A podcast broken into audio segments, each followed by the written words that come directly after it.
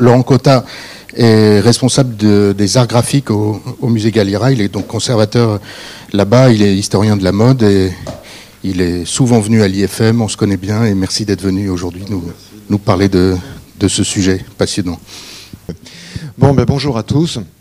Je trouvais que cette exposition sur la comtesse Greffule qu'on a présentée au, Palais Galliera il y a quelques temps et qui est en ce moment présentée au FIT à, New York bah, posait pas mal de questions en fait sur notre métier dans un, dans un musée de mode, sur la façon dont on va présenter euh, des, des, vêtements en fait toujours dans ce musée de mode, quel est leur statut une fois qu'ils sont arrivés dans, dans, dans un musée? Euh, ce sont finalement des pièces assez curieuses dans, dans, la vie des musées, parce que ce sont des, pièces qui ont une durée d'existence, on va dire. On n'a pas du tout la, même chance que si on présentait une collection de sculptures, principalement de sculptures en bronze, qui peuvent avoir quand même une durée de vie assez, longue. Nous, on sait euh, que nos vêtements, que nos collections ont une mort programmée comme finalement les gens qui les ont portés bah, ont eu aussi une, durée de vie. Alors on fait effectivement tout notre possible pour les conserver, pour les conserver au mieux, mais vous savez que les collections textiles principalement les vêtements, de par euh, les différents matériaux utilisés, de par les coutures, bah, sont extrêmement fragiles, sont très sensibles à la lumière, peuvent se déformer, on ne peut pas les présenter de manière, euh, de manière continue. On ne peut pas non plus les présenter aussi rapidement qu'on fera un accrochage de, tableaux dans une exposition ou dans une galerie. Il faut recréer le corps euh, pour lequel le vêtement a été créé, puisque pour la plupart, nous présentons des pièces qui sont des, vêtements euh, créés sur mesure, principalement des pièces de haute couture. Et je trouvais que l'exemple de, la comtesse Greffule bah, soulevait beaucoup de questions et soulevait finalement pas mal de problématiques dans, la, dans, nos métiers, dans les, musées de mode. Bon, tout d'abord, cette, euh, cette collection de vêtements de la comtesse Greffule fait partie des pièces les plus importantes que nous avons au musée. On a entre autres une robe qui est la robe Olis, qui est parfaitement documentée, dont Proust parle. Euh, dans, La recherche du temps perdu. Enfin, énormément de journalistes vont parler de cette robe et de ce personnage de la comtesse Greffule. Et donc cette robe a fait peut-être partie, enfin pourrait être comparée euh, pour nos collections à la Joconde au, musée du Louvre. Euh, le cas de la comtesse Greffule est aussi quelque chose de tout à fait à part, parce que c'est une femme qui a une vie euh, très longue. Elle meurt en 1952 à l'âge de, 92 ans. Donc on va voir dans sa garde-robe, même si elle est assez lacunaire, on a chez nous à peu près 70 pièces de sa, de sa garde-robe, alors ce qui n'est pas très long pour, admettons, 70 ans de, mode de la, vie d'une femme. On sait qu'il y a des pièces qui, euh, ont disparu. On peut imaginer que pour quelqu'un euh, à cette position, bah, qui commence réellement à, à s'habiller chez les grands couturiers à la toute fin des années 1870 et qui va continuer jusqu'à la fin des années 1930. Bon, à partir des années 40 et dans les années 50, elle recycle des vêtements qu'elle avait dans sa garde-robe. Mais pour ce niveau social, on peut imaginer, et pour cette durée de vie, on peut imaginer que sa garde-robe complète aurait compté quelque chose comme 3000 pièces de, vêtements. Donc ce que l'on a, bah, c'est encore une fois quelques pièces d'un puzzle tout à fait incomplet avec lesquelles on va essayer de tirer des conclusions, on va essayer d'apprendre des choses sur un personnage. Et puis surtout, euh, ce sont des, des pièces qui vont nous montrer en fait la cavalcade de la mode, en fait la cavalcade des tendances. Comme ça, sur, euh, je, vais, je vais vous montrer en fait l'une des. Comment est-ce que j'ai. Voilà, ça y est. Donc vous avez à gauche l'une des premières pièces que nous ayons euh, conservées dans sa garde-robe, qui date de 1887, qui vient de la maison Soinard, qui est une maison de haute couture qu'on a oubliée depuis, mais qui est une maison tout à fait importante à ce moment-là. Et puis l'une des pièces les plus, les, les, plus récentes en fait dans sa garde-robe, qui est un manteau de Jeanne Lanvin, qui lui date de 1936. Donc vous voyez finalement on a, euh, on a 50 ans d'histoire de, la mode dans la garde-robe d'une femme. Bon ce personnage aussi enfin je sais pas pour ceux qui ont vu l'exposition vous êtes un peu vous êtes un peu au courant. Vous savez que c'est quelqu'un qui a une vie tout à fait romanesque, euh, d'autant plus romanesque qu'elle est l'un des modèles de la, de la duchesse de Guermantes dans la recherche du temps perdu de, de Proust. Bon par ailleurs c'est quelqu'un qui a joué un rôle absolument prépondérant dans la vie culturelle en France au, tournant du, du 19e et du 20e siècle, qui est absolument partout, à tel point qu'on se dit qu'elle a dû euh, fatiguer un peu les gens. On a dû se dire, ça y est, la revoilà encore euh, avec ses, projets, ses projets artistiques. C'est quelqu'un qui, en particulier dans la vie artistique, euh, est, une figure vraiment de tout premier plan pour, pour la musique. Elle va créer à partir de 1890 ce qu'on appelle les grandes auditions musicales qui ont pour but de faire redécouvrir des, musiciens oubliés, principalement des musiciens d'époque baroque, entre autres Handel et Rameau. Bon, donc là, on a quelque chose de tout à fait novateur. Nous, on est, on est tout à fait habitué à la musique baroque. Mais c'est vraiment une sorte de pavé dans la mare à la toute fin du, 19e et au début du, 20e siècle que de jouer ce répertoire qu'on a oublié et qu'on considérait comme particulièrement démodé. on se rend compte que tout d'un coup, avec elle, que ça peut devenir quelque chose d'intéressant. Et puis par ailleurs, elle a fait la promotion de musiciens qui lui étaient contemporains comme, euh, comme Gustave Mahler, comme euh, Schoenberg, qu'elle fait, qu'elle fait venir à Paris, comme Stravinsky également. Bon, elle est très très présente aussi pour la promotion des ballets russes. Elle est à l'origine du fundraising de la construction du théâtre des Champs-Élysées, qui lui aussi est réellement dans la modernité qui est inauguré en 1913 et qui est l'un des premiers bâtiments à Paris, l'un des premiers monuments de Paris euh, construit en, béton armé. Donc finalement quelque chose qui est curieux parce qu'on est réellement dans la, en ce qui concerne la création, dans la modernité avec cette femme. Et quand on voit sa garde-robe, ça n'a rien de particulièrement moderne, ça n'a rien de particulièrement avant-gardiste. Alors autant de choses qui sont bonnes à savoir finalement, parce qu'on pourrait tirer, si on n'avait pas toutes ces informations concernant sa vie, si on avait cette garde-robe livrée à nous-mêmes sans, sans savoir d'où elle provient, bon, on n'aurait absolument aucune idée de, la modernité qu'elle a pu défendre dans, la création à ce moment-là. C'est quelqu'un qui est euh, en même temps très très présente dans la vie politique euh, du, pays. Bon, comme je, peux revenir un tout petit peu sur sa, sur sa biographie, qui est encore une fois tout à fait romanesque. Vous, vous voyez le, le, château de Chimay en Belgique, dans la province du Hainaut, dans lequel euh, elle est née. Euh, son père est prince de Caraman-Chimay. Alors tout de suite, ça fait très prestigieux. Effectivement, c'est une famille très prestigieuse qui est à peu près aussi importante en Belgique qu'est la, famille, euh, la famille royale. Bon, le seul problème, c'est que la famille n'est pas ruinée, mais enfin vraiment euh, n'est pas très très à l'aise financièrement. Sa mère, Marie de Montesquieu-Fezensac, appartient à l'une des plus anciennes familles de France. La famille remonte à l'époque des Mérovingiens, donc vous voyez que c'est quand même du très très lourd. Et euh, c'est les, parents d'Elisabeth de, Caraman-Chimay, donc la future comtesse Greffule, euh, sont, des, sont des aristocrates qui ont une façon de vivre qui est tout à fait, euh, tout à fait exceptionnelle à cette époque-là. Déjà, ce sont des parents aimants. Ils sont très proches de leurs enfants. Ils ont six enfants. Ils décident que les garçons et les filles auront exactement la même éducation, que les filles auront le, le même accès à l'éducation que, que les garçons comme finalement ils ne sont pas particulièrement argentés, ben, Elisabeth de Caraman-Chimay euh, va passer un brevet pour être éventuellement institutrice en cas de besoin, si on n'arrive pas à la, marier. Bon, étant en, Belgique, forcément cette famille parle au moins trois langues, euh, trois, trois ou quatre langues euh, couramment. Le père, comme je, vous l'ai dit, est prince, mais est aussi diplomate. Il est, ambassadeur de Belgique à Rome, entre autres et euh, son épouse, Marie de Montesquieu-Fezensac, est une grande mélomane. Elle apprend le, piano avec euh, Clara Schumann. à Rome, elle va même se produire sur scène pour, euh, pour interpréter des, des, concerts au piano avec Liszt. Donc vous voyez qu'on est dans une famille qui est peut-être peut-être appauvrie, qui appartient à une noblesse quand même tout à fait prestigieuse, et qui par ailleurs met vraiment très très en avant la culture. C'est une famille qui, depuis le début du 19e siècle, est considérée comme une famille de mélomanes.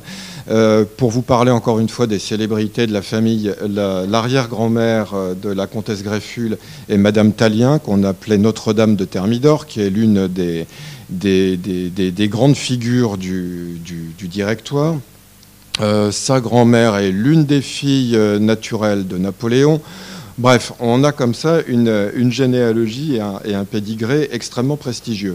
Bon, comme je vous l'ai dit, le problème, c'est qu'ils sont, euh, sont pratiquement ruinés. Ils ont un, hôtel particulier qui fait partie maintenant de l'école des beaux-arts sur le quai Malaquais, qui s'appelle l'hôtel de Chimay, qu'ils sont obligés de louer à la famille Singer. Vous voyez, la famille des machines à coudre, euh, donc la grande fortune, grande fortune américaine. De, par leur, de par leur naissance, ils sont quand même très introduits dans la, dans la société européenne.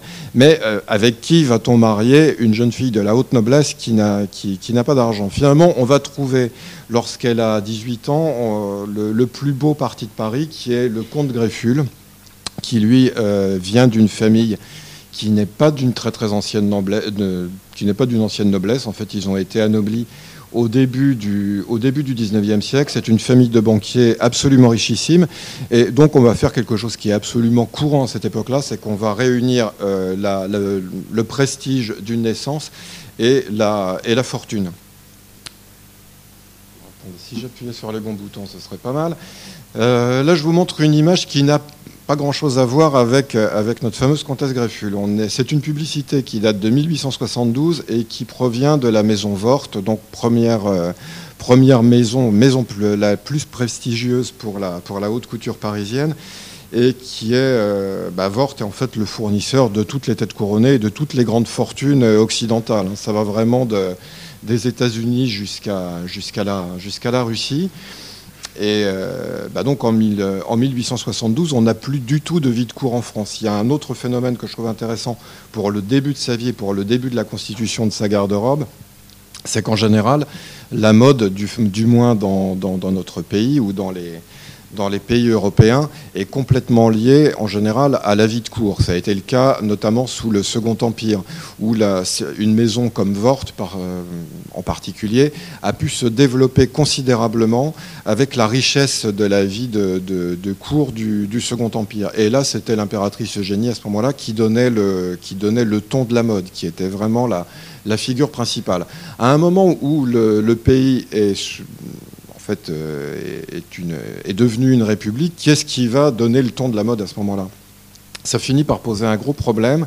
Et ça va poser aussi un problème d'ordre stylistique, parce qu'on n'a plus vraiment de référent.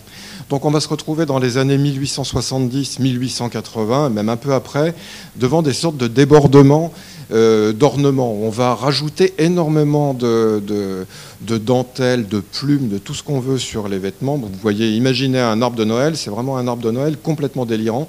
Et on est dans une sorte de faillite du goût à un certain, à un certain moment, en cherchant qui va, être, qui va être le modèle. Alors on est peut-être dans une société républicaine en France, mais on se rattache encore une fois aux grandes familles euh, de, la, noblesse française. Vous voyez que là, on montre en 1885 toutes les tenues, les tenues principales qui ont constitué le cortège du, du mariage de la princesse de la Trémouille.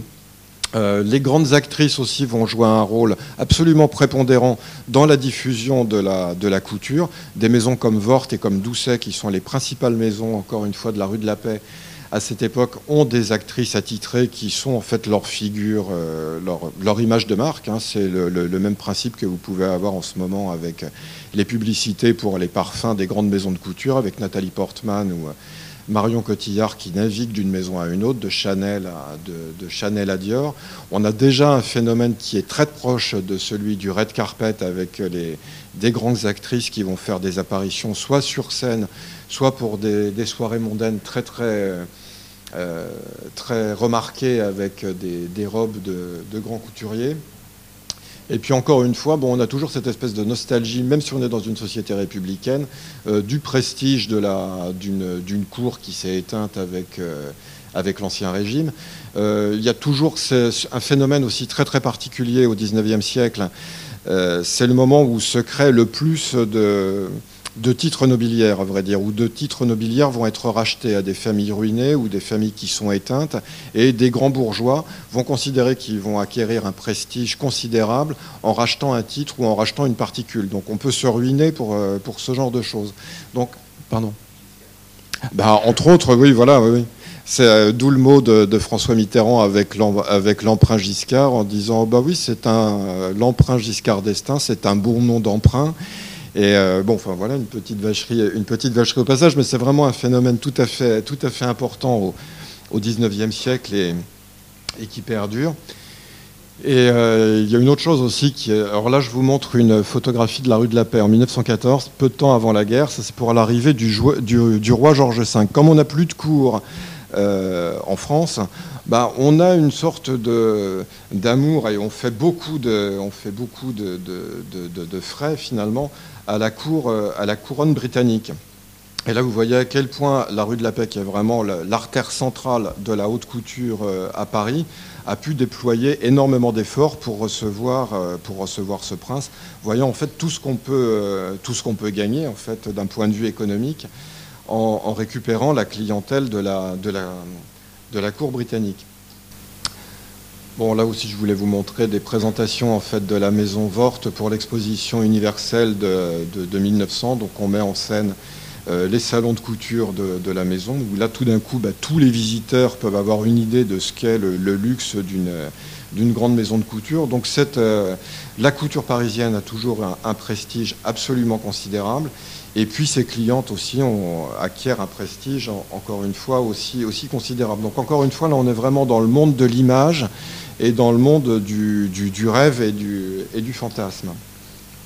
Bon, j'en reviens à notre euh, fameuse comtesse qui se, qui se situe vraiment dans ce contexte-là, en fait, dans le, dans, dans, l'histoire de, de, la mode. Là, vous voyez au moment, vous la voyez juste avant son mariage. Elle a 18 ans, elle est à côté de son mari, donc elle s'est assise parce qu'elle est plus grande que lui et donc ça ne se fait pas. Et euh, cette jeune femme, bah, qui, est, toute jeune, qui a donc 18 ans, va euh, est un peu romantique et imagine un un mariage particulièrement heureux, qui n'est pas quelque chose qui existe euh, de, manière générale en fait dans ce genre de milieu où les mariages sont arrangés pour les raisons qu'on a qu'on a pu évoquer. Bon, elle va déchanter très vite. Elle est amoureuse de son mari, mais elle se rend compte qu'il est particulièrement volage. Elle se retrouve dans une belle famille qui n'a strictement rien à voir avec la sienne, qui ne s'intéresse absolument pas à l'art, qui n'est absolument pas bohème du tout qui est intéressé principalement par l'argent et ensuite par la religion dans ce que ça peut avoir de plus bigot. Donc elle se retrouve enfermée dans le dans le, oh pardon dans l'énorme château euh, des, des, à Bois-Boudran qu'elle compare à, une caserne. Elle s'y ennuie, mais alors euh, à, mourir. Dieu merci, elle a un échange de correspondance avec, euh, avec sa mère dont elle est, dont elle est très proche. Et euh, bah, il se retrouve dans la situation d'une jeune femme de la, de la haute société. Et donc pour vous donner en fait l'étiquette à, l'époque, à fin du à la fin du 19e siècle, ce que l'on dit dans les manuels de savoir de savoir d'une femme respectable, la femme la plus respectable est celle dont on parle le moins, et euh, la femme la plus remarquable est celle dont on ne parle pas du tout. Donc vous voyez à peu près le, le la, vie, euh, la, vie qu'elle peut avoir. Bon, elle s'étiole un petit peu, elle, euh, elle s'ennuie, elle essaye de trouver des occupations. Dieu merci, son mari qui la compare, qui est quand même très fier d'elle, il trouve qu'elle a épousé une très belle femme avec un très beau nom, une très belle généalogie. Il la compare de façon tout à fait élégante à la plus belle jument de son écurie. Donc aussi, on est dans quelque chose de plutôt pas mal. Bon, c'est quelqu'un qui a, qui a un côté tyran domestique, qui n'est pas facile à vivre, mais qui est quand même par ailleurs extrêmement généreux. Peut-être parce qu'il se sent coupable de, de tromper son épouse, et puis qui par ailleurs bah, va devenir un de ses grands admirateurs. Elle va l'énerver parce que là, elle prend progressivement une place très très importante dans la société française à partir du milieu des années, euh, des années 1800, 1880 où elle essaye de se trouver des, occupations et c'est là qu'elle va commencer à faire parler d'elle et que ça va être relativement mal vu par, euh, par la famille.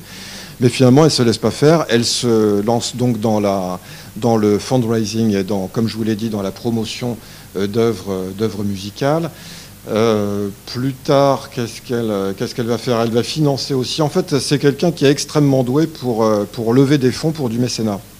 Elle va financer les recherches en, de, je vais arriver à le dire, de Pierre et Marie Curie sur la radioactivité, donc quelque chose de quand même tout à fait, tout à fait important dans l'histoire de notre pays. Même chose pour les recherches sur euh, la radioconduction, sur euh, le, télégraphe sans fil et sur le début de la, de, la radio en fait euh, avec Édouard Branly. Bon, comme je vous l'ai dit, elle est un peu partout dans la, dans la vie, dans la vie artistique entre les ballets russes et la promotion et la promotion d'œuvres musicales. Elle a un salon qui est extrêmement, extrêmement important.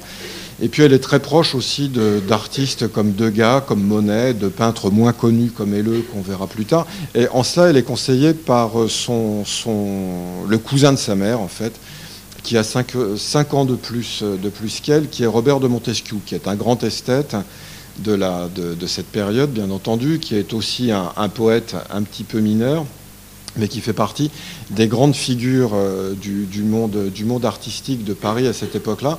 Et il va devenir un peu son Pygmalion et son mentor. Et tous les deux vont avoir une sorte de, de complicité euh, culturelle extrêmement forte, un petit peu comme, le, comme on peut le retrouver. Il y a, beaucoup de, de, points communs entre eux et Louis II de Bavière et, euh, et Élisabeth d'Autriche, en fait, et sa cousine Élisabeth d'Autriche. Il y a quelque chose qui est assez, assez proche de, tout ça entre eux. Et ben, finalement, il va la sortir un peu de son quotidien, l'introduire dans un monde beaucoup plus, beaucoup plus exaltant qui est le, le monde, le monde de l'art. À partir du milieu des années 1885, des années 1880, donc de 1885, elle arrive à se libérer un petit peu de ce, milieu familial avec sa villa qu'elle a à Dieppe, où elle reçoit des personnalités politiques, des artistes de, de premier ordre. Et c'est à partir de là qu'elle va devenir vraiment une des figures incontournables de la vie, de la vie culturelle, euh, de la vie culturelle à Paris, mais aussi de la vie politique. Et tout à l'heure, quand on parlait de référent en termes de mode, finalement, elle va prendre la place d'une sorte de, souveraine de, la République, euh, de, la République française. Euh, sa, sa, famille est extrêmement lancée. Ils reçoivent pour des chasses, donc dans leur château de Bois-Boudran, euh, le roi d'Espagne, Alphonse XIII. Ils sont très proches aussi du, du, tsar, pas du star, du tsar Nicolas II. Euh, ils sont proches aussi d'Édouard VII, par la suite de, de Georges V. Et beaucoup d'affaires politiques vont se, vont se nouer dans les, dans les salons de la, de la comtesse Grefful. Par exemple, l'entente cordiale entre la Grande-Bretagne et, entre la Grande-Bretagne et la France. Par ailleurs, c'est quelqu'un qui est très courageuse d'un point de vue politique et qui va vraiment à l'encontre des, préjugés ou de l'idéologie a priori de son, milieu social. C'est quelqu'un qui va défendre activement le capitaine Dreyfus pendant l'affaire Dreyfus, qui est vraiment l'un de ses, l'un de ses plus fidèles euh, défenseurs. Elle va, enfin bon, ça donne aussi une idée de l'audace de, ce personnage et de la haute euh, estime qu'elle a d'elle-même. En 1899, elle va jusqu'à Berlin pour euh, rencontrer le Kaiser et lui demander en toute simplicité de produire officiellement euh, les, pièces innocentant, euh, innocentant Dreyfus. Donc l'affaire politiquement est quand même un tout petit peu plus compliquée. Bon, je crois qu'il la reçoit aimablement, mais enfin bon, elle revient comme, comme elle est venue. Euh, elle défend aussi euh, l'idée que les femmes devraient avoir les mêmes droits dans la société que les, que les hommes. Bon, elle est bien placée pour, euh, savoir de quoi, elle parle.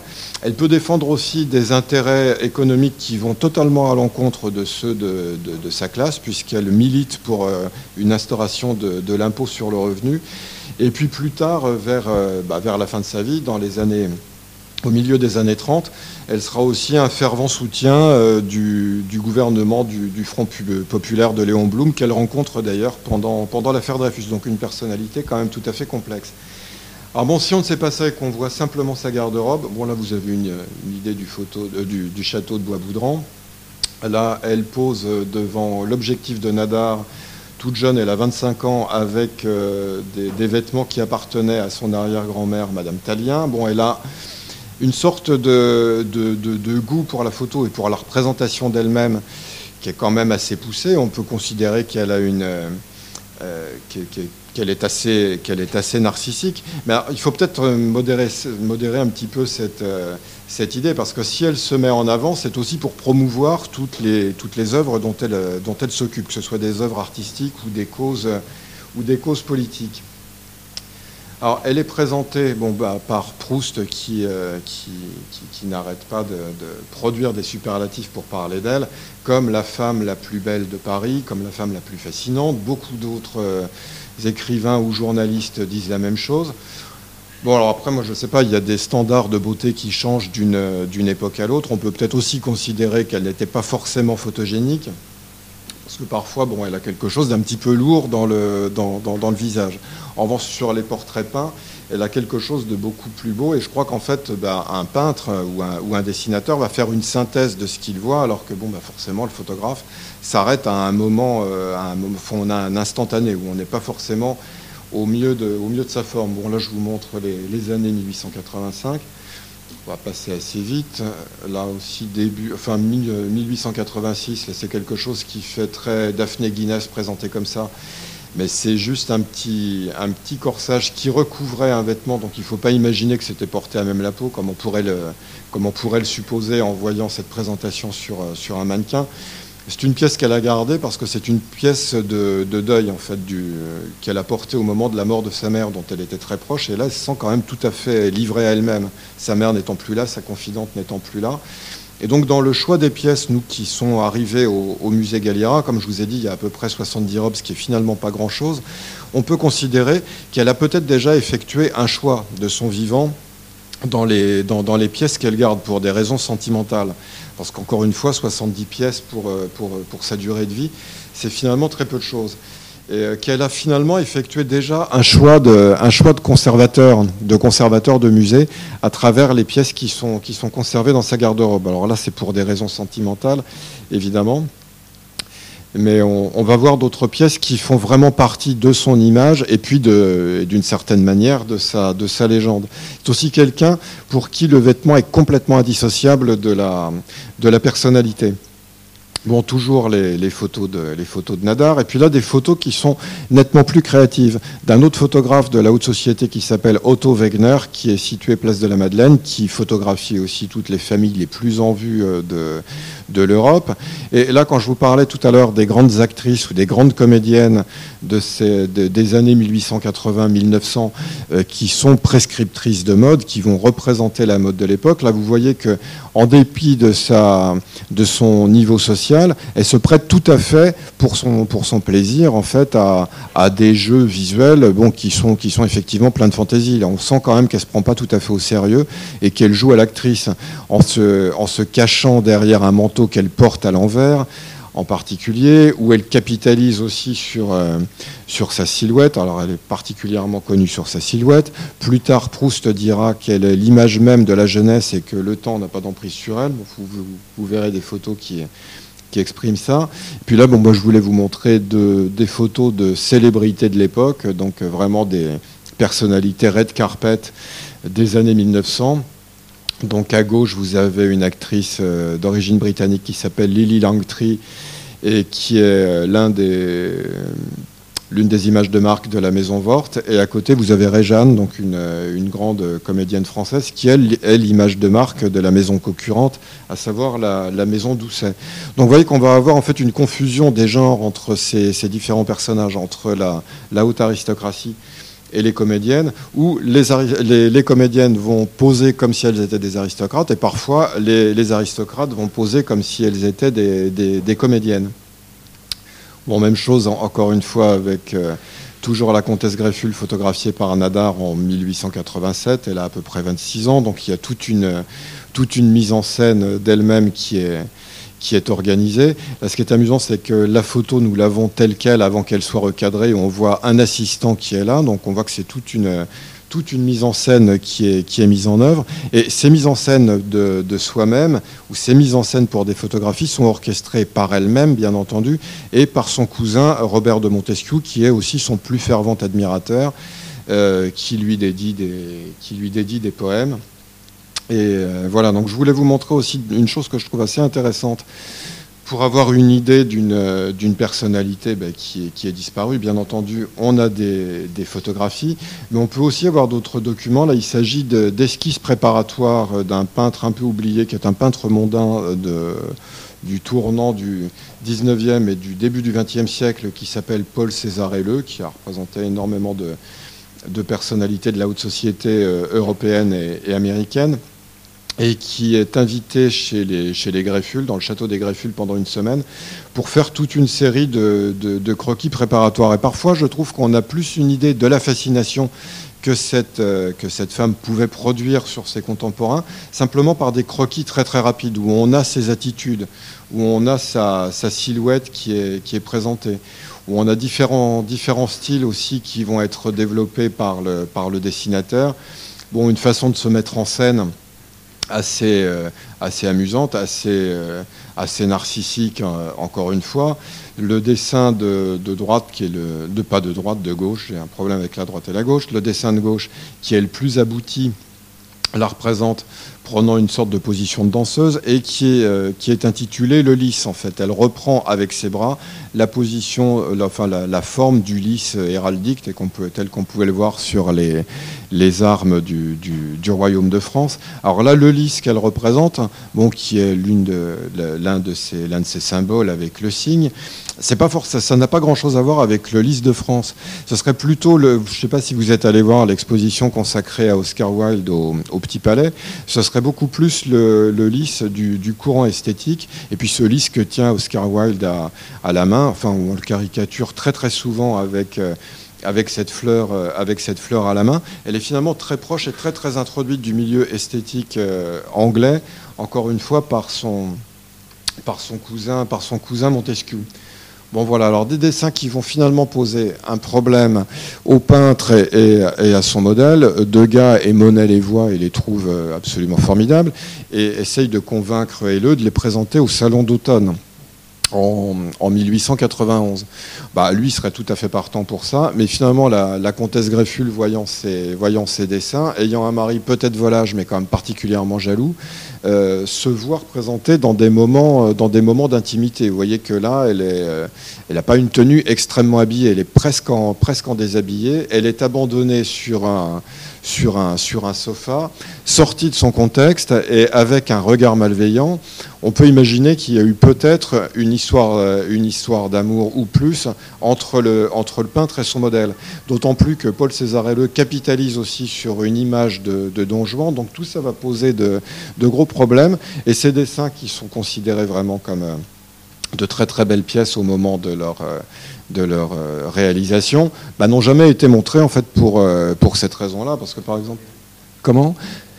euh, Ils ont été rachetés par la famille il y a deux ans. Ils ont été retrouvés comme ça dans une, dans une vente aux enchères par le plus pur des hasards. Il y en avait une centaine au départ. Enfin, on sait par les textes qu'il y en avait, que, que en a réalisé 100. Et maintenant, ils sont conservés bah, chez l'un des arrière-petits-fils de, de, de, la comtesse qui les, qui les garde précieusement. Mais c'est vrai que si vous voyez cette image et que vous ne savez pas qu'il s'agit de la comtesse Greffule dans son salon, plus ou moins endormi ou plus ou moins abandonné, et qu'on vous dit euh, comme titre euh, scène de maison close, vous pouvez le croire également. Donc vous voyez à peu près les problèmes que ça peut poser. Donc on était très content bah, d'une part que ces dessins euh, aient été retrouvés et qu'on puisse les présenter dans, notre exposition, parce que là, maintenant, il n'y a plus aucun problème quant au, quant au qu'en dira-t-on.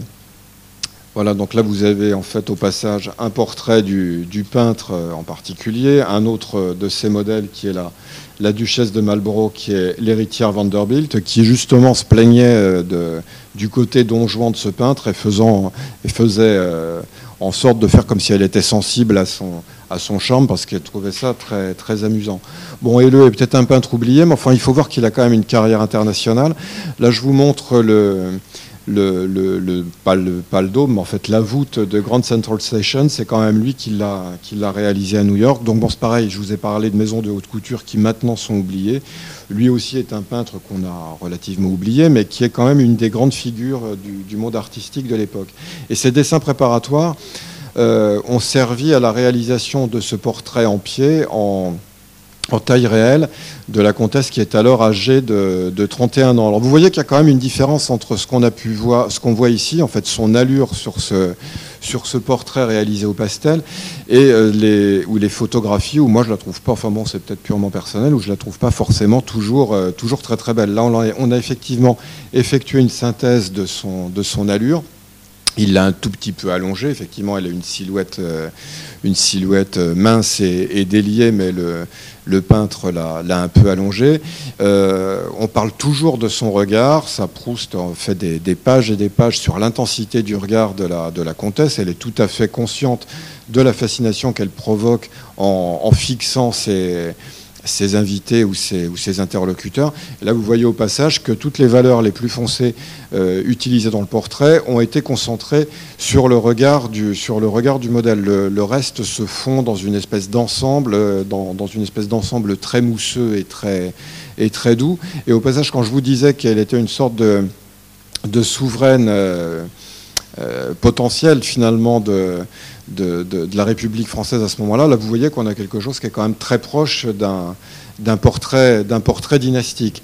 Donc là, à partir des années 1890, elle est vraiment mais, la femme totalement incontournable de la haute société parisienne. C'est à partir de là que Proust va tomber en, admiration euh, devant elle, va essayer d'être invité le plus souvent, le plus souvent possible chez, chez elle, et que son salon est aussi le plus, le, plus couru de Paris. Qu'elle est également, enfin, elle est connue d'une part pour sa beauté, elle est connue pour, euh, pour son esprit, pour sa pour ses, pour pour réparties.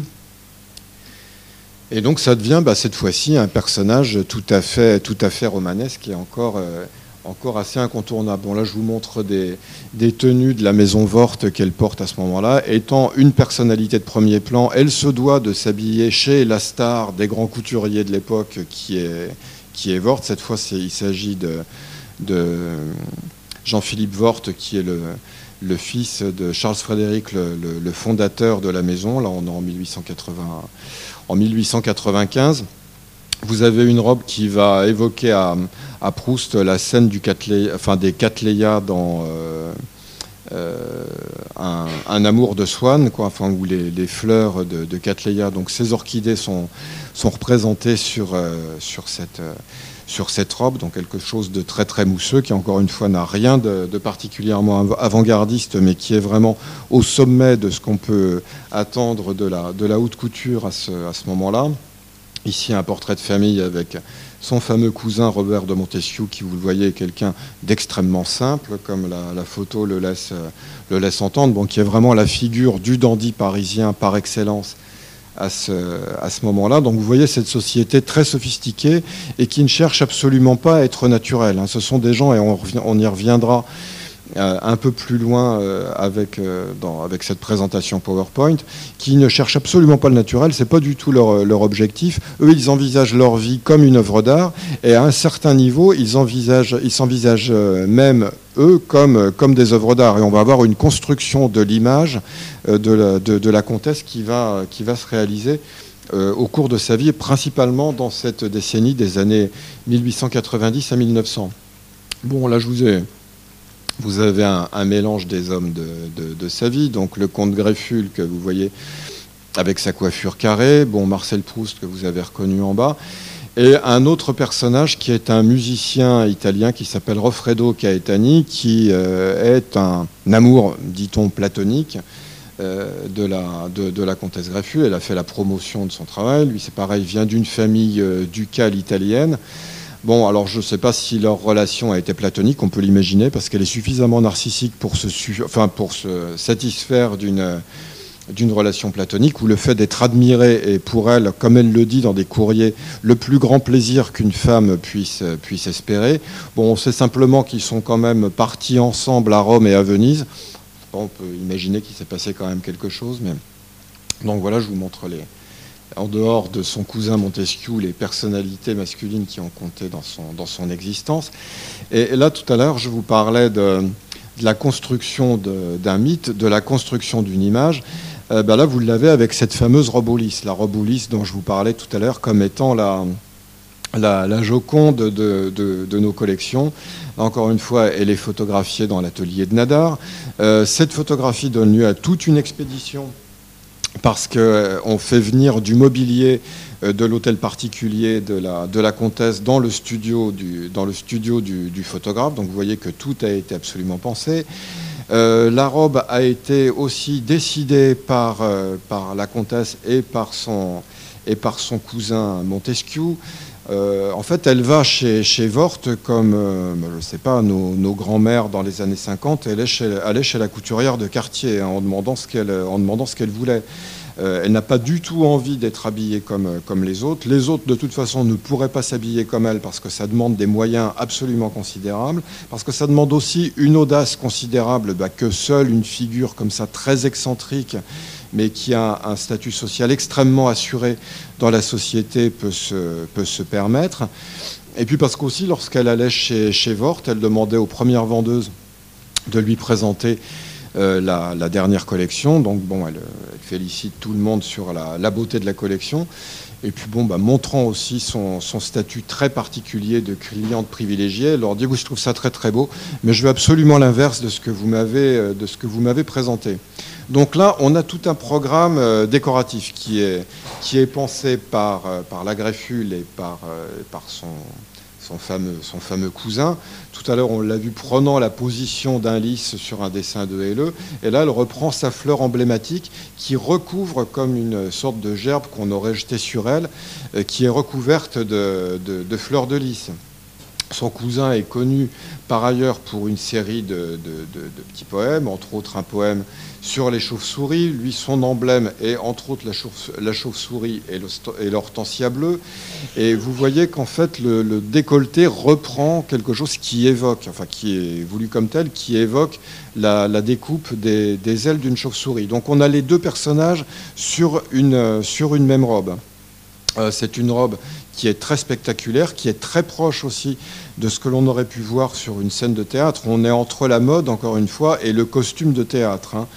Euh, ce qui prouve bien qu'à chaque fois qu'elle fait une, apparition dans une soirée mondaine ou à l'opéra ou dans une, soirée d'ambassade, tout est pensé au millimètre près. L'idée est de faire réellement une apparition et qu'on se, souvienne d'elle. Elle fait des apparitions aussi très rapides. C'est encore une stratégie pour, euh, bah, pour frustrer son public. Et elle voit en fait cette société parisienne réellement comme son public et, Paris euh, comme, sa scène.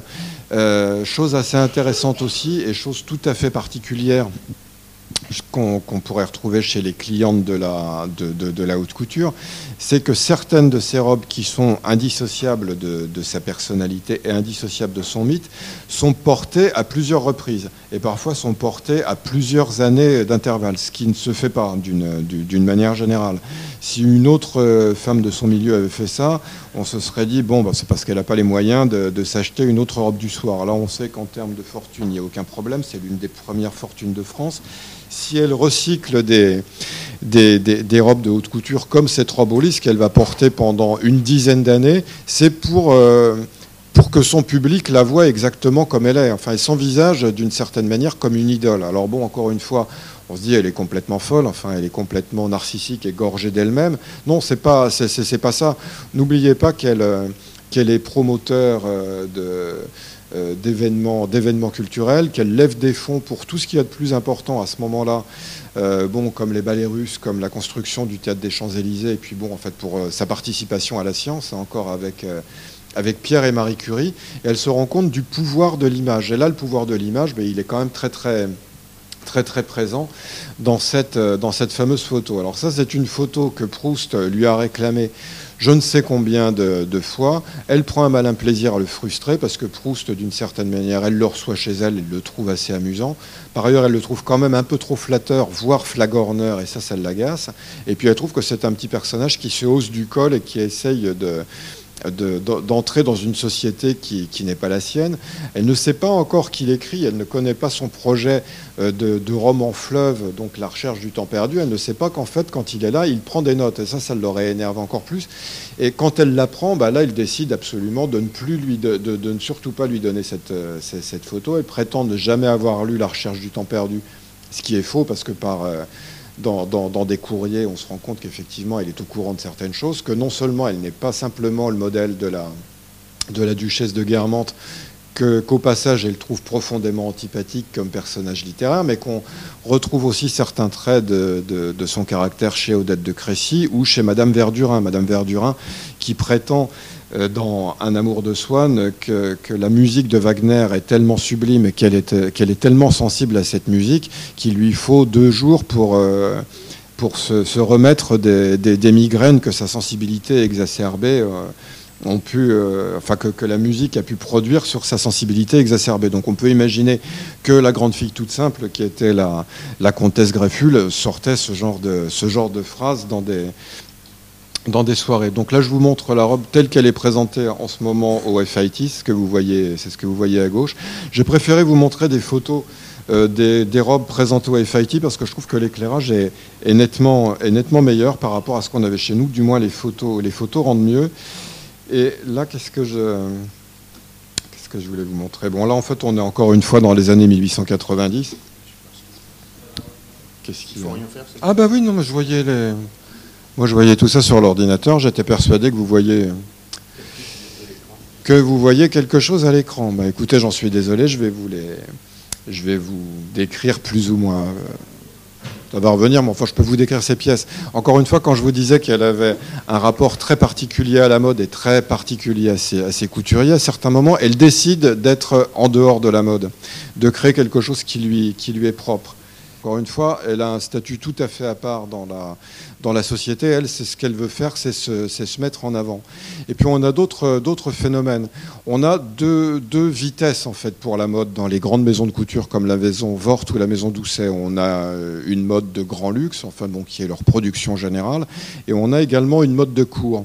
Et la mode de cours, pour se séparer, pour se distinguer de, de la mode, on dirait normale, si elle n'était aussi luxueuse a pour particularité d'être toujours un tout petit peu en retrait de ce qui est tout à fait nouveau, de façon à ce qu'une euh, qu'une souveraine, par exemple, et euh, toutes ses suivantes et toute sa cour ne soient pas habillées comme pourrait l'être une, une, actrice. Et quand on dit actrice à l'époque, on peut sous-entendre courtisane. Vous voyez, il y a toujours cette idée-là qui est, présente. Et très, souvent... Ah, bah ça y est, ça apparaît. Alors attendez, je vous montre la fameuse tigone dont je vous, dont je vous parlais tout à l'heure, qui est quand même une, robe tout à fait spectaculaire. Bon, comme son nom l'indique, c'est une robe qu'on porte quand on reçoit des invités pour, euh, pour le thé à la maison. C'est très typique des années 1890. Euh, ce qui l'est moins, c'est la forme générale de la robe qui est plutôt euh, quelque chose qu'on aurait trouvé une décennie, une décennie plus tôt. Bon, comme je vous l'ai dit, elle capitalise vraiment sur sa silhouette qui est assez, qui est assez remarquable. Et donc les caprices de la mode, ben, finalement, elle, euh, elle s'en moque. Elle considère que ce sont ses caprices à elle qui sont les, qui sont les, les, les plus importants et que c'est son style à elle qu'elle va, qu'elle va mettre en avant. Donc là, vous pouvez imaginer l'effet produit. Enfin, il y a toujours cette idée d'entrée, hein, ce côté très théâtral chez elle. Lorsqu'elle reçoit ses, ses invités en haut d'un escalier monumental dans son, dans son hôtel particulier, là quand même, tout d'un coup, vous avez un peu le, un peu le, souffle, le souffle coupé. Même chose avec euh, cette, euh, cette cape euh, qui est un cadeau au départ du tsar Nicolas II. C'est au départ une cape ouzbek qui lui offre, qui est complètement rebrodée de fils d'or et de fils d'argent. Et elle va encore une fois chez son grand couturier, Vort, pour lui demander de lui faire une cape du soir avec ça. Donc là, elle est à peu près sûre de n'avoir personne qui portera un, un vêtement identique. Elle a, elle est tranquille avec, avec tout ça. Vous voyez que là, le col euh, sur, la, sur la photo sur mannequin est différent euh, du col qu'on peut voir, enfin qui est le col d'origine que l'on voit sur, euh, sur la photo de, de, droite, donc portée par, par la comtesse. Euh, bah, C'est tout simplement parce que cette, cette, cape était tellement célèbre et tellement attendue, qu'elle mettait en fait en, en, scène et en valeur ses relations très particulières avec l'un des grands souverains euh, européens de, de l'époque, bah, qu'elle l'a porté à plusieurs reprises, qu'elle l'a porté en fait sur euh, une durée de temps de, de 10 ans, et qu'on a un peu modifié le col pour qu'il soit plus, plus au goût du jour, par exemple en 1905, où là on est dans quelque chose de beaucoup plus vaporeux, avec, euh, avec des, de, de, une série de mousselines enfin bon, et, de, et de ruchers. Bon, là, vous la voyez euh, telle qu'elle est présentée maintenant, soutenue un peu différemment pour des raisons de conservation. Mais encore une fois, ce, ce, phénomène très très particulier et tout à fait unique de porter plusieurs fois de suite des vêtements aussi spectaculaires, ce qui montre bien qu'en fait peut-être elle ne se dévoile pas, elle se montre beaucoup, mais elle ne dévoile jamais sa personnalité. Et ce qu'elle donne en fait à son, public, bah, c'est le personnage qu'on attend d'elle, qui est une sorte d'idole. Si vous regardez bien cette cape, c'est très proche en fait des vêtements de statue qu'on peut trouver en Espagne à, l'époque baroque, en fait, au, XVIIe siècle. On est un peu devant quelque chose proche de la Vierge de la Macarena, par, exemple. On montre des photos d'elle aux alentours des années 1900. Euh, une autre robe de la maison Baucher en 1900, où là, elle joue avec euh, les, les mythes wagnériens. Enfin, c'est une fervente admiratrice de, Wagner, ce qui n'est pas quelque chose de tout à fait anodin en 1900, parce que pendant toute la période euh, qui a suivi la, la, défaite de 1870, où l'Alsace et la Lorraine ont été annexées à l'empire allemand.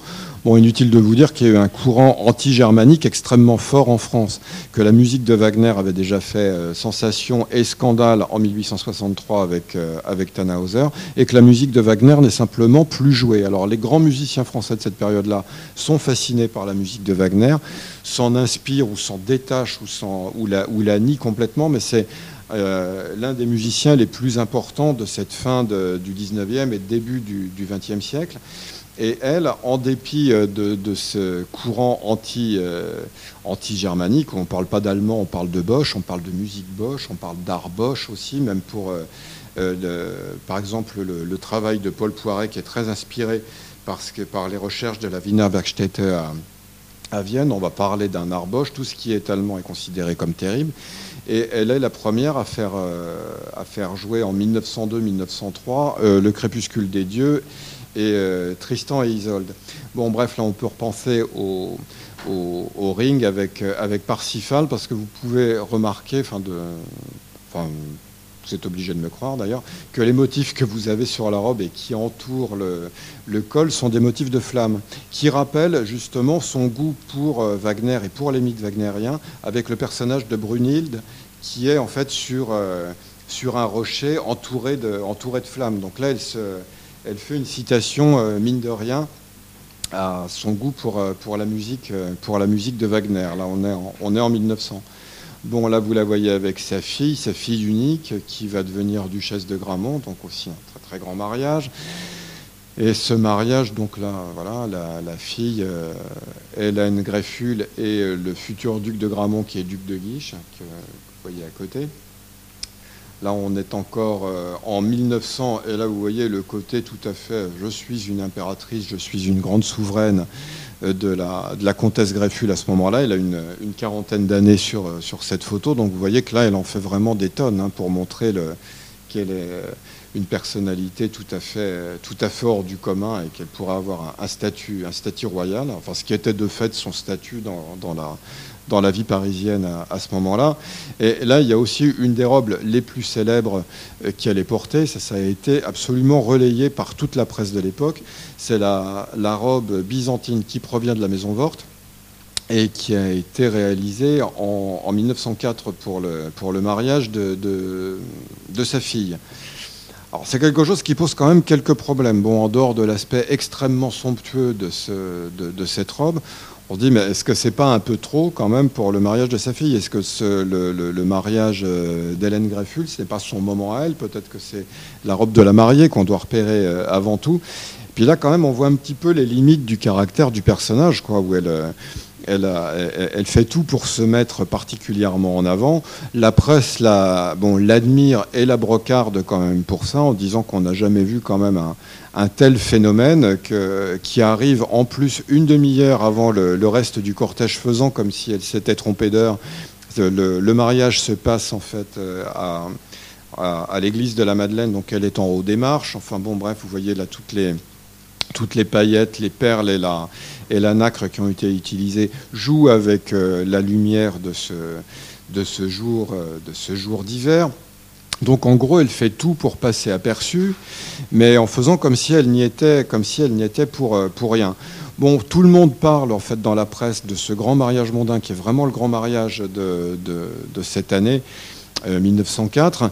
Euh, tout le monde parle dans la presse de la robe de la, belle-mère, enfin de la, mère de la mariée, et personne n'écrit un mot sur la, robe de la malheureuse mariée. Donc c'est quand même quelque chose d'un petit peu douloureux. Cette robe est devenue un mythe tellement important à Paris à ce moment-là euh, que Paul Poiret va prétendre euh, l'avoir dessinée pour, la Maison Vorte, bon, ce qui est quand même assez, peu probable, mais ça donne une idée en fait du du pouvoir, euh, du pouvoir symbolique et du pouvoir de, l'image qu'elle a, pu, euh, qu'elle a pu produire avec cette robe. Alors il y a un autre phénomène que je trouve intéressant dans ce, modèle. Rappelez-vous qu'on est en 1904. Euh, bon, vous voyez la forme générale de la, robe, vous voyez les manches gigots qui sont quand même très présentes et qui sont plus à la mode finalement à ce, à ce moment-là. On a quelque chose qui aurait été très très à la mode en 1895-1896 avec cette forme très particulière euh, des, manches. Encore une fois avec cette forme princesse, donc une ligne continue qui va mettre en valeur, qui va, qui va mettre en valeur la silhouette, qui va surtout pas la, la, la, couper. Mais là, en fait, ce que vous, ce que vous avez, ce choix délibéré d'une mode un peu, un peu démodée, c'est réellement dans, dans, la logique d'une mode de cours. Donc, une fois encore, bah, elle s'attribue ce, ce, rôle de, ce rôle de souveraine. Et je ne veux pas dire de mère indigne, mais enfin de mère qui a quand même envie de passer, de, de, passer devant, très largement devant, devant sa fille. Bon, après, on va passer plus rapidement pour une période où elle est peut-être un tout petit peu moins importante. On est dans les, on est dans les années 10. Là, imaginez qu'elle a à peu près 55 ans quand elle, quand elle porte ça. Bon, son étoile est encore assez, assez brillante. Elle s'éteindra un peu après la, après la guerre de 14. Mais quand je vous disais qu'elle était sur tous les tableaux, bah oui, c'est le cas. Parce qu'en fait, à ce moment-là, dans les années 10, euh, elle va se lancer dans la promotion des arts, euh, des arts décoratifs français, que ce soit des arts, décoratifs qui lui soient contemporains ou soit euh, les, les, les, arts décoratifs du XVIIIe siècle qui sont particulièrement mis en valeur en ce début du XXe siècle. Elle organise des expositions entre Paris et New York, donc il y a quand même quelque chose de tout à fait international. Et elle a cette idée assez, euh, assez novatrice à ce moment-là d'organiser des expos d'art décoratif sur des paquebots transatlantiques. Bon, en fait, elle s'arrête en 1912 avec le, naufrage du Titanic en se rendant compte que si ça se reproduisait, il pourrait y avoir des trésors nationaux qui partiraient au, fond, des mers. Toujours en 1914, juste avant euh, la Première Guerre mondiale, elle accompagne Rodin, qui est l'invité d'honneur de l'exposition d'art français à, Londres, euh, ben un peu aussi comme la, représentante de la, République française. Après, pendant la guerre de 14, elle va encore apparaître, on se dit, mais c'est pas possible, elle est absolument partout. Elle va redessiner à partir de 1915 les uniformes des soldats français. Vous connaissez le problème qu'on a pu avoir au début de la guerre avec les soldats qui avaient des pantalons rouges de couleur, euh, de couleur Garance et qui constituaient pour ça des, cibles vivantes absolument formidables pour l'ennemi. Bon, donc euh, quelques mois après, on se rend compte quand même de l'erreur et c'est elle qui va intervenir pour faire changer euh, l'uniforme et pour éventuellement le dessiner. Donc finalement, elle, a aussi une, assez partie prenante dans, dans, dans la mode.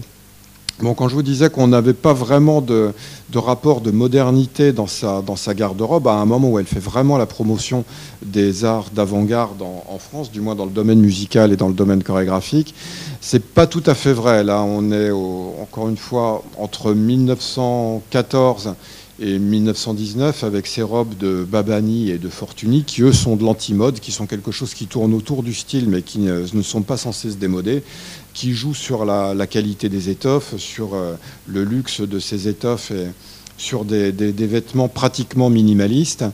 Euh, bah, c'est ce que portent en fait bon, forcément des femmes fortunées. C'est pas de la haute couture, mais ce sont des vêtements de très, de très très grand luxe. Mais ce sont des femmes qui évoluent dans un milieu artistique très, très avant-gardiste à ce moment-là. Alors ça, ça fait partie aussi de sa, de sa garde-robe, même si on pu, même si on n'a pas vraiment pu voir euh, dans les années 1890 et 1900 un aspect avant-gardiste dans, dans ses choix. Là, vous la voyez en 1925. Euh, elle a au passage 65 ans entre le président de la République française et le ministre des Affaires étrangères britannique. Donc vous voyez qu'elle est encore très très présente dans, sur, la scène internationale. Et quand Proust ou Montesquieu disaient qu'elle était l'image même d'une éternelle jeunesse, bon, il y a quelque chose. La photo est peut-être prise d'assez loin, mais on dirait quand même pas la silhouette ou l'allure d'une femme de 65 ans dans les années 20. Hein. Je vous rappelle enfin, qu'on qu vieillit, c'est pas exactement de la même manière et qu'on n'avait pas le même look quand on avait cet âge-là dans les années 20 et, et maintenant. Bon, des, tenue qu'elle porte encore une fois à ce moment-là, aux alentours de 65 ans, une robe du soir qui pourrait ressembler quand même à une robe de mariée.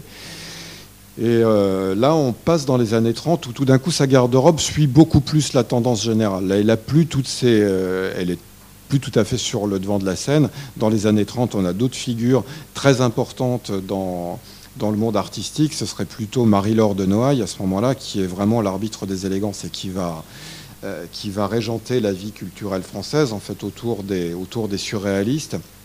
Là, finalement, bah, elle porte des vêtements noirs, ce qui est à la mode à ce moment-là, ce qui est aussi en rapport avec, euh, avec son âge. Là, les tenues que vous voyez qui, qui sont euh, de, de et de, et de Jeanne Lanvin, bah, elle les porte lorsqu'elle a à peu près 75 ans.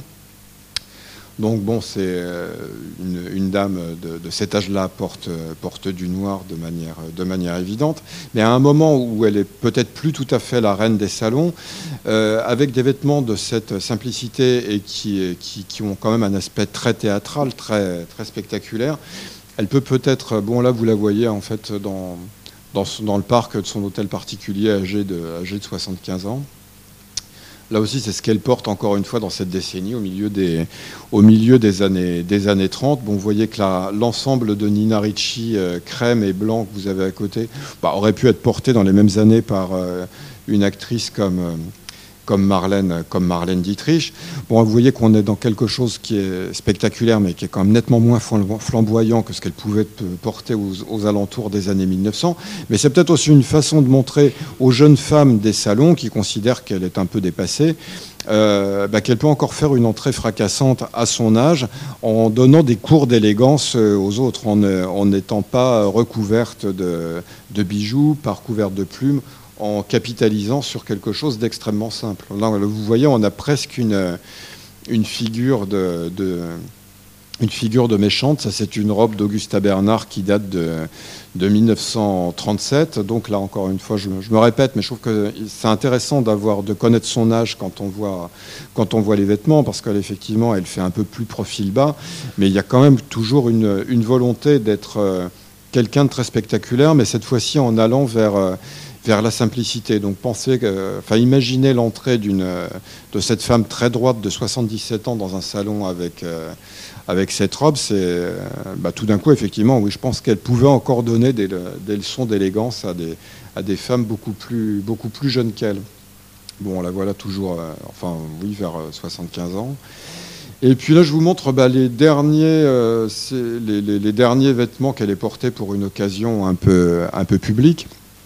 Donc le fameux manteau de Lanvin qui a un aspect très surréaliste avec ce motif de briques euh, qui date de 1936, un chapeau des années 30 mais qui se rapproche plus de par sa forme d'un chapeau des années, des années 1910 et c'est ce qu'elle va porter en 1947 pour le premier défilé de, Christian Dior auquel elle est invitée. Alors vous voyez qu'elle a quand même pris un petit coup de vieux, mais enfin au passage elle a quand même 80 87 ans, une allure qui est quand même assez surprenante où elle, recycle des vêtements bon, qui ont parfois plus de 10 ans d'âge, euh, où elle va avoir un look tout à fait, tout à fait improbable, avec cette, cette gigantesque étole en, en hermine qu'elle porte pour ce grand moment parisien, en fait, qui est le, lancement de la, de la maison Dior.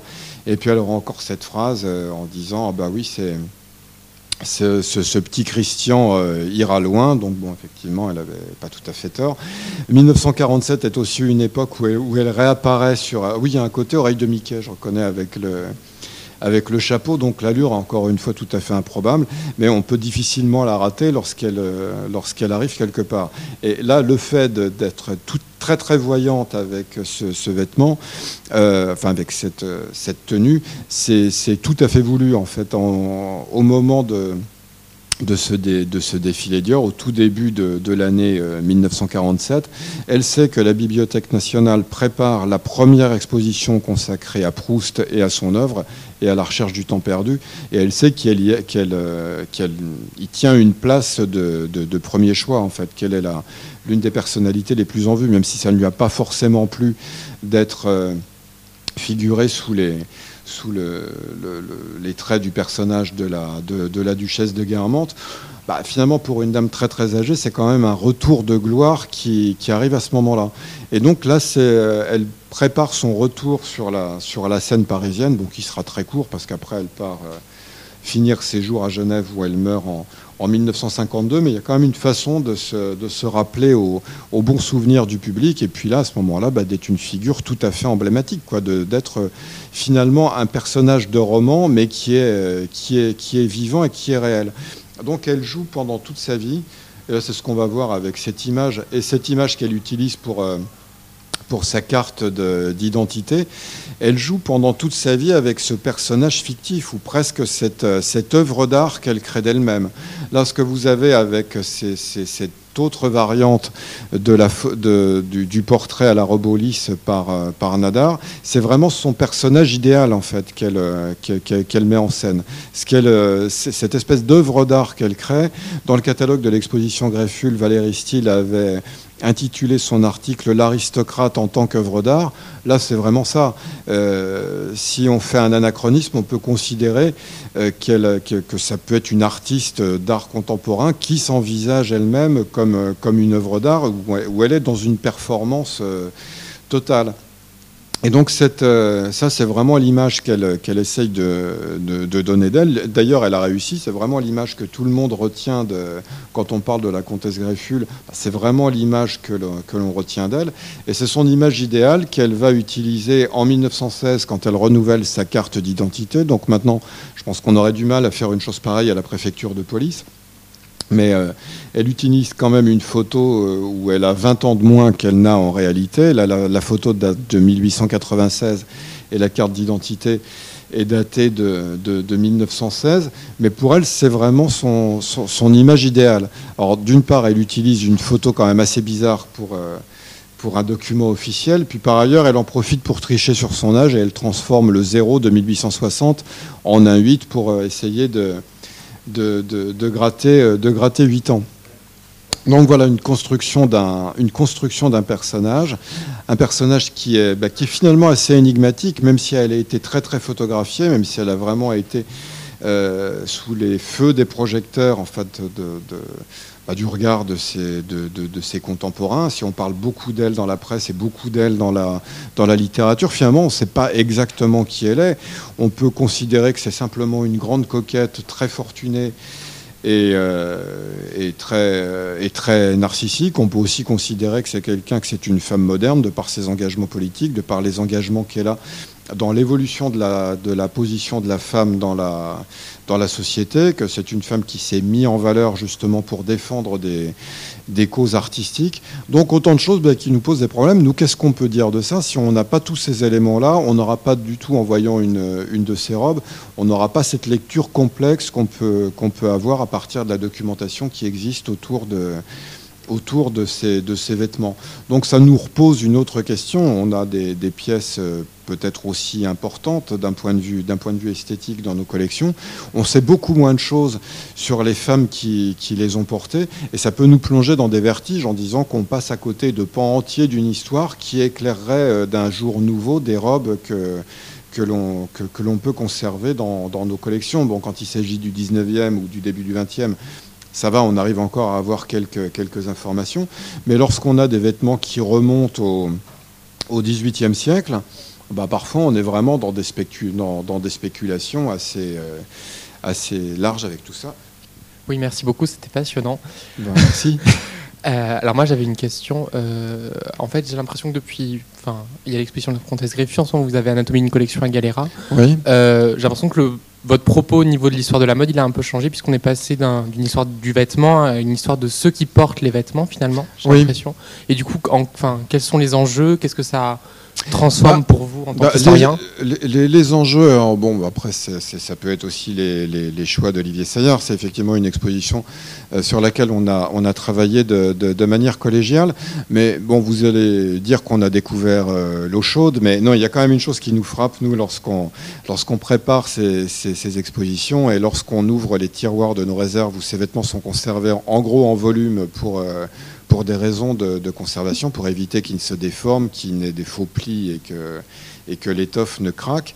On est vraiment devant une morgue. On a vraiment un rapport à, la mort, à la disparition du corps, qui est quelque chose d'extrêmement fort, qui est vraiment au centre de, nos préoccupations. On a quelque chose qui est de l'ordre un peu des tableaux de vanité quand on voit ça. Il y a toujours ces, vêtements qui sont là, qui sont en fait des enveloppes de corps qui ont, disparu. Qu'est-ce qu'on raconte avec ça? Encore une fois, là, ce qui nous a semblé euh, intéressant, à montrer au public avec euh, Anatomie d'une collection, qui finalement bah, est un peu dans la droite ligne de cette exposition sur la garde-robe de la, de la comtesse Greffule. C'est plus éparpillé, bien entendu, puisqu'on montre différentes époques et différentes euh, personnalités.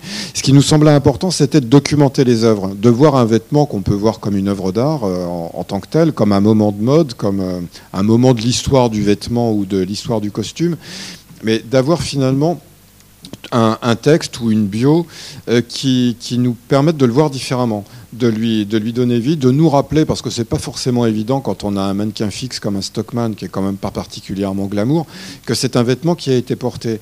Et euh, qui, a, qui, a, été le choix de quelqu'un, qui a pu être le, le résultat d'un engouement, d'un caprice, enfin bon, que c'est quelque chose qui est inscrit dans le temps d'une manière très très très très particulière et que, la mode, c'est pas uniquement le vêtement. Nous, la façon dont on, dont on le montre, bon, s'il s'agit d'un vêtement 18e, on a la, la, robe qui est montrée telle qu'elle. On n'a pas la dentelle qui va avec, on n'a pas tous les ornements qui, euh, qui, font partie de, la mode. On n'a pas non plus la gestuelle qui va avec, ni la personnalité de la personne qui l'a portée. Et encore moins les, moments pendant lesquels euh, euh, ce, vêtement ou cette robe, d'une manière générale, ont pu être portés. Autant de choses qu'on peut savoir justement avec la comtesse Grefful, dont la garde-robe est particulièrement documentée, même, même lacunaire, mais particulièrement documentée. Et euh, là, notre idée pour ça, bon, c'est, oui, on est dans quelque chose d'un petit peu morbide, d'un peu nostalgique, d'un peu mélancolique, enfin plus mélancolique que nostalgique finalement mais c'est de, bah, oui, de, questionner le visiteur aussi sur, euh, sur, ce, sur ce rapport entre euh, le vêtement et la mode. Sur ce que, est-ce qu'un, est-ce qu'un vêtement présenté dans un, dans un musée est encore de la mode s'il est sur un mannequin fixe, s'il perd tout le contexte, toute la, toute la gestuelle et Comment les 70 robes sont arrivées au musée Galliera Ça a été donné par ses, par ses descendants euh, dans, en, trois vagues, en trois vagues successives. 12 euh, ans après sa mort, en 1964, et puis on a eu des dons jusqu'en 1990, enfin avec sa garde-robe à elle, la garde-robe de son mari, de sa, de, de, sa, de sa fille. Mais ce qui est intéressant aussi dans, dans tout ça, enfin c'est vraiment un cas d'école, c'est qu'on voit que les descendants aussi se sont rendus compte qu'ils avaient affaire, et c'est pas évident dans les années 60 ni même dans les années 70, devant des vêtements qui n'étaient pas considérés comme des œuvres, enfin qui ne sont pas forcément des œuvres d'ailleurs, euh, que, que, que, ces pièces avaient une, une importance historique. Euh, tout à fait, considérable. Alors que pour eux, bien entendu, il y avait, enfin pour, les descendants, il y avait une, valeur sentimentale, mais que dans un musée, ça pouvait avoir une, valeur historique. Ils ont été très très tôt dans cette logique patrimoniale, et puis bon, une, une importance littéraire, euh, bien, bien entendu. Donc euh, voilà, ils ont fait en fait un travail de conservateur. Elle-même l'a fait en fait en gardant certaines pièces de sa garde-robe, d'autres choses ont été données, peut-être euh, jetées, on ne sait pas. Mais elle a gardé toutes les pièces qui font vraiment partie de son, de son personnage, quoi. Enfin, qui sont indissociables du, de, de, son individu. Bah, en tout cas, un grand merci. Ben non, merci à vous. Ah, pardon. Oui, il y a une autre question. Euh, bonjour, merci beaucoup pour votre présentation, c'était très intéressant. Euh, alors en fait j'avais deux questions. J'en avais une plus par rapport au métier de conservateur euh, et l'autre plus par rapport à l'organisation euh, au sein du Palais Galliera. Mais du coup d'abord je me demandais en fait dans votre métier de conservateur comment est-ce que vous vous organisez par exemple au niveau des recherches et aussi comment est-ce qu'on arrive à un thème pour, pour une exposition? J'imagine que ça se fait de manière collégiale avec les autres conservateurs. Mais euh, et après la deuxième question c'était plus euh, euh, par rapport aux différents départements au sein du Palais Galliera, comment ça s'organisait les métiers au sein du musée? Ah, pour, les, départements, bah, je ne sais pas, vous pouvez regarder déjà sur le site du Palais Galliera parce que vous avez tous les, tous les départements qui sont représentés. On a en fait beaucoup de départements, mais comme on a un nombre d'œuvres assez, considérable aussi, moi je sais qu'en ce qui me concerne, enfin je parle de moi en premier, je suis désolé, en ce qui me concerne pour les arts graphiques, j'ai quand même 45 000 pièces dans mon département, ce qui est quand même euh, ce qui est énorme. Ma collègue du département photo, elle, a 200 000, 200 000 pièces. Bon, pour, euh, et puis on a des départements qui ont peut-être moins d'œuvres, mais des œuvres tout à fait importantes et plus compliquées, à, plus, plus compliquées à, conserver et à documenter. Euh, comme par exemple bon, le, département, le département 18e, le département 19e, et ensuite pour le 20e, qui est quand même une, une partie euh, tout à fait considérable, on a deux, on a deux conservateurs, un qui va commencer en 1900 et qui va s'arrêter en 46, et l'autre qui commence bah, avec, euh, avec le, New Look en, en, 1900, en 1947 plus un département contemporain, qu'est-ce qu'on a d'autre Plus un département d'accessoires. Donc en fait, on a énorme, enfin, on a un musée qui est, euh, qui est riche en termes de, nombre d'œuvres. Alors bon, parmi toutes ces œuvres, bah, toutes ne sont pas des, des chefs-d'œuvre. Certaines ont une, une fonction plus documentaire qu'une fonction de, de, de, chef-d'œuvre. Mais c'est effectivement, oui, en discutant entre nous. Enfin bon, il faut effectivement faire quand même des ponts d'un département à un autre. Ça semble quand même un tout petit peu un tout petit peu essentiel. On ne peut pas rester euh, simplement cramponné à une à, une, un laps de temps comme ça, de, je sais pas, de 1900 à 1946, c'est idiot. Il s'est passé des choses avant et des choses après. Enfin bon, euh, pareil, on ne peut pas être spécialisé uniquement dans les, dans les arts graphiques ou dans la photo. Il faut quand même un regard sur les autres, euh, sur les autres départements et sur même sur les, recherches que font, nos collègues. Non, l'idée, effectivement, est de faire plutôt quelque chose de collégial et puis de voir chacun, en fait, une personnalité et une, sensibilité différente. Moi, il y a des pièces qui me, semblent extrêmement importantes ou qui me touchent particulièrement. D'autres seront moins touchés par d'autres par d'autres aspects. C'est finalement en discutant entre nous, bah oui, qu'on arrive à, avoir des, thèmes d'exposition. Bon, on a un directeur aussi qui a pas mal d'idées et qui, et qui, qui voilà, nous propose ces, idées. Donc on fait des réunions de conservation en fait, autour, de, autour de tout ça pour, euh, avant d'élaborer les expos. Voilà. merci. Ben non, merci à vous.